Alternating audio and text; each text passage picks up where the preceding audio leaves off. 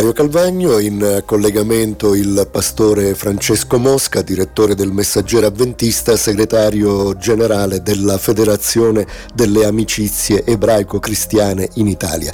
Ciao Francesco, benvenuto. Ciao, ciao Mario e anche a tutti gli ascoltatori che ci seguono. Grazie. E con Francesco Mosca facciamo come nostro solito una recensione del numero in corso, in questo caso del mese di gennaio 2024 della rivista.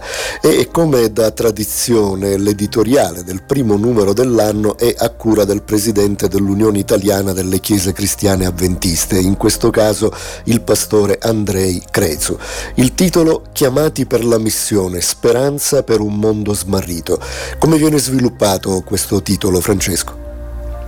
Ah, posso dire che il pastore Andrei Crezu si ispira al testo di Prima Pietro 2.9 che leggo nella versione della TILC, ma voi siete la gente che Dio si è scelta, un popolo regale di sacerdoti, una nazione santa, un popolo che Dio ha acquistato per sé, per annunziare a tutti le sue opere meravigliose quindi una missione da svolgere all'interno di un contesto di continua emergenza, una società impaurita dal clima, dalla situazione socio-economica, dalle guerre che fanno sempre più paura. E da questa fotografia emerge questo grido di aiuto, per cui possiamo dire l'invito dell'Apostolo è più che mai attuale. Egli sottolinea appunto in questo testo la misericordia di Dio e la sua chiamata particolare al ministero, secondo i doni che lo Spirito ha concesso ai credenti, ad annunciare le sue opere meravigliose, manifestazioni della sua grazia, a rivelare Dio per quello che è un Padre amorevole, misericordioso, pieno di compassione, paziente e fedele. L'unica speranza è salvezza in mezzo a questo smarrimento del mondo potrei concludere la mia risposta a questa domanda con una breve citazione di Ellen White che viene riportata, gli uomini che vinsero un impero a pagina 7, la Chiesa deve operare in favore della salvezza dell'uomo. Essa è stata organizzata per servire. La sua missione consiste nel portare il Vangelo al mondo, il suo scopo è quello di riflettere nel mondo la pienezza e la perfezione della natura divina. Certo. Beh, con l'anno nuovo anche la rubrica Una parola per oggi si rinnova. Inizia infatti una serie sul Cantico dei Cantici e questo mese l'articolo è curato da Maria Bonafede, pastora titolare della Chiesa Valdese di Torino, già moderatora della Tavola Valdese. Allora Francesco, in che cosa consiste questo primo passo, diciamo così, all'interno del tema? Ho scelto una sequenza di testi dal libro Shira Shirim in ebraico, il cantico più bello, il cantico dei cantici. E questo è il primo testo, uh, il testo che vi leggo, cantico capitolo 1, versetti 5 e 6. Io ho la pelle scura ma sono affascinante, o oh figlie di Gerusalemme, come le tende di Kedar, come i padiglioni di Salma. Non fissatevi sulla mia pelle scurita, è il sole che mi ha abbronzato. Che l'autrice riflette appunto eh, iniziando questo libretto poetico che è pieno di gioia, di giovinezza, e quindi la protagonista che descrive il suo aspetto lo fa con fierezza, sottolineando anche la sua avvenenza di fronte alle figlie di Gerusalemme che compaiono qui per la prima volta e che potremmo dire fanno quasi da controcoro che interloquisce nel dialogo tra lei e lui. E questi due versetti, 5 e 6, formano una delle tre strofe del eh, primo capitolo che è caratterizzata dalla descrizione di, di questa ragazza scura o mora perché il sole l'ha abbronzata e l'ha resa moretta. Infatti c'è appunto nel testo la stessa parola trasformata nel eh, diminutivo vezzeggiativo, scura ma bella. Quindi questa forza avversativa dell'obiezione che rende bene questa polemica contenuta nella riflessione sul colore bruno della pelle della giovane, soprattutto se si considera che l'ideale di bellezza del poeta è il bianco e il rosso dell'amato e quindi la protagonista si rivolge ai, alle giovani donne dell'aristocrazia di Gerusalemme che non lavorano e che quindi hanno la pelle rosea.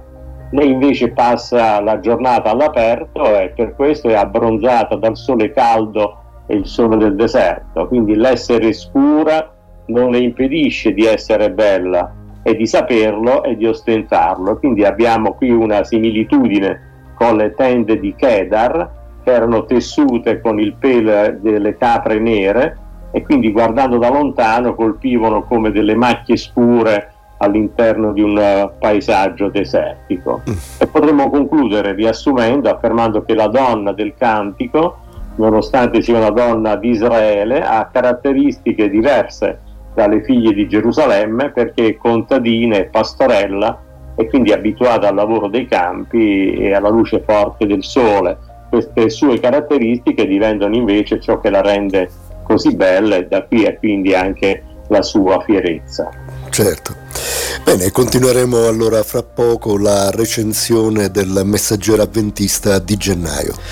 Mario Calvagno, siamo sempre in collegamento con il pastore Francesco Mosca, stiamo facendo la recensione del numero di gennaio 2024 del Messaggero Avventista e continuiamo, ehm, in questo mese non si poteva non parlare di Shoah vista la ricorrenza della giornata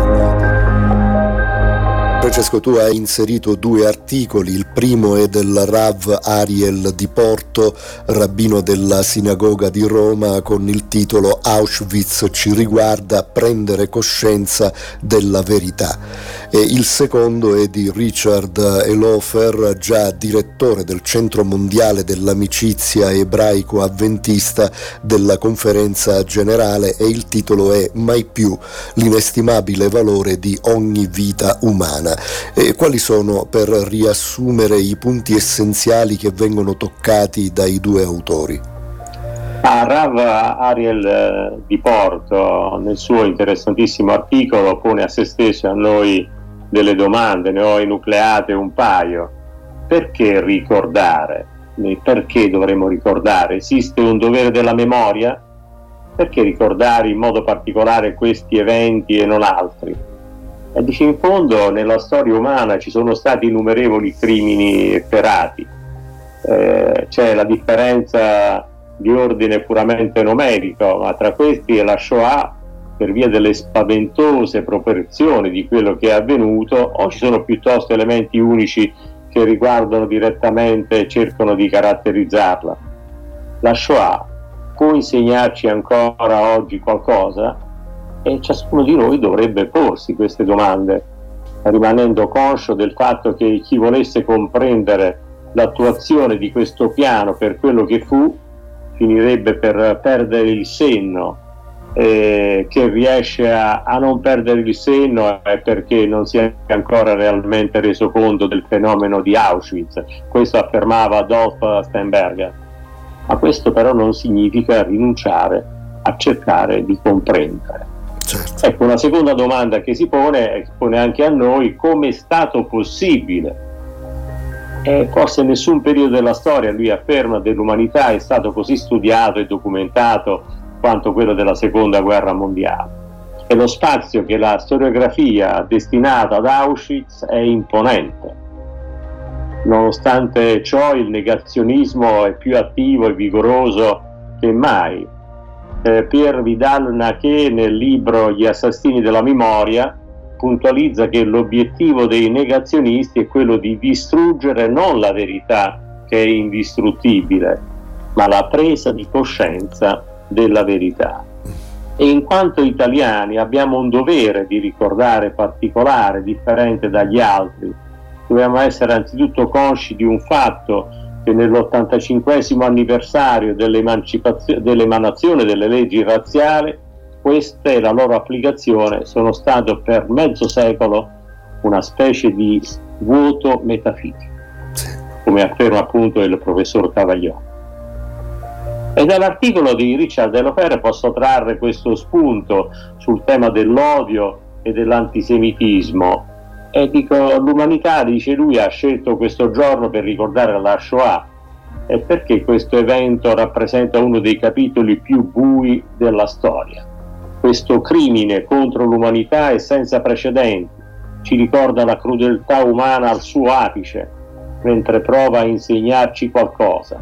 Sfortunatamente alla luce della recrudescenza dell'antisemitismo nella maggior parte dei paesi del mondo negli ultimi anni e in modo eh, concentrato anche negli ultimi mesi, potremmo dire, è chiaro che queste lezioni non sono state ancora completamente apprese.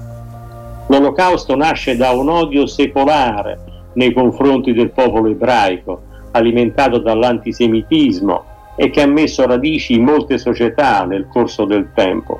Questo odio i pregiudizi, gli stereotipi, la persecuzione contro gli ebrei che lo accompagnano ha trovato terreno fertile sia tra i cristiani sia tra i musulmani a causa delle rispettive teologie della sostituzione, per cui Israele avrebbe fallito nella sua missione e sarebbe stato sostituito dalla Chiesa come popolo di Dio, mentre per eh, i musulmani Israele e la Chiesa avrebbero entrambi fallito nella loro missione e sarebbero stati sostituiti dall'Islam. E quindi l'idea principale che alimentò questa ostilità verso gli ebrei è descritta molto, uh, in modo molto interessante dallo storico Jules Isaac quando parla dell'insegnamento del disprezzo. Era che appunto gli ebrei fossero collettivamente responsabili della crocifissione di Gesù, cosa che li rese colpevoli di deicidio, cioè dell'assassinio di Dio, e ciò contribuì a creare un clima di sfiducia e di disprezzo nei confronti del popolo ebraico. Sì.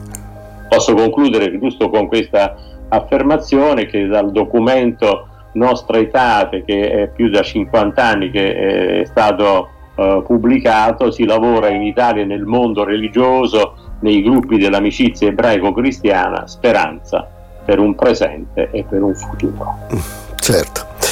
Bene, interessantissimo quindi questo numero per gli altri articoli e per ricevere una copia gratuita del messaggero avventista di gennaio 2024 i nostri ascoltatori e le nostre ascoltatrici possono mandare un messaggio o un vocale whatsapp o telegram al 348 222 72 94 e un grazie al pastore Francesco Mosca direttore appunto del messaggero avventista e segretario generale generale della Federazione delle Amicizie Ebraico-Cristiane in Italia.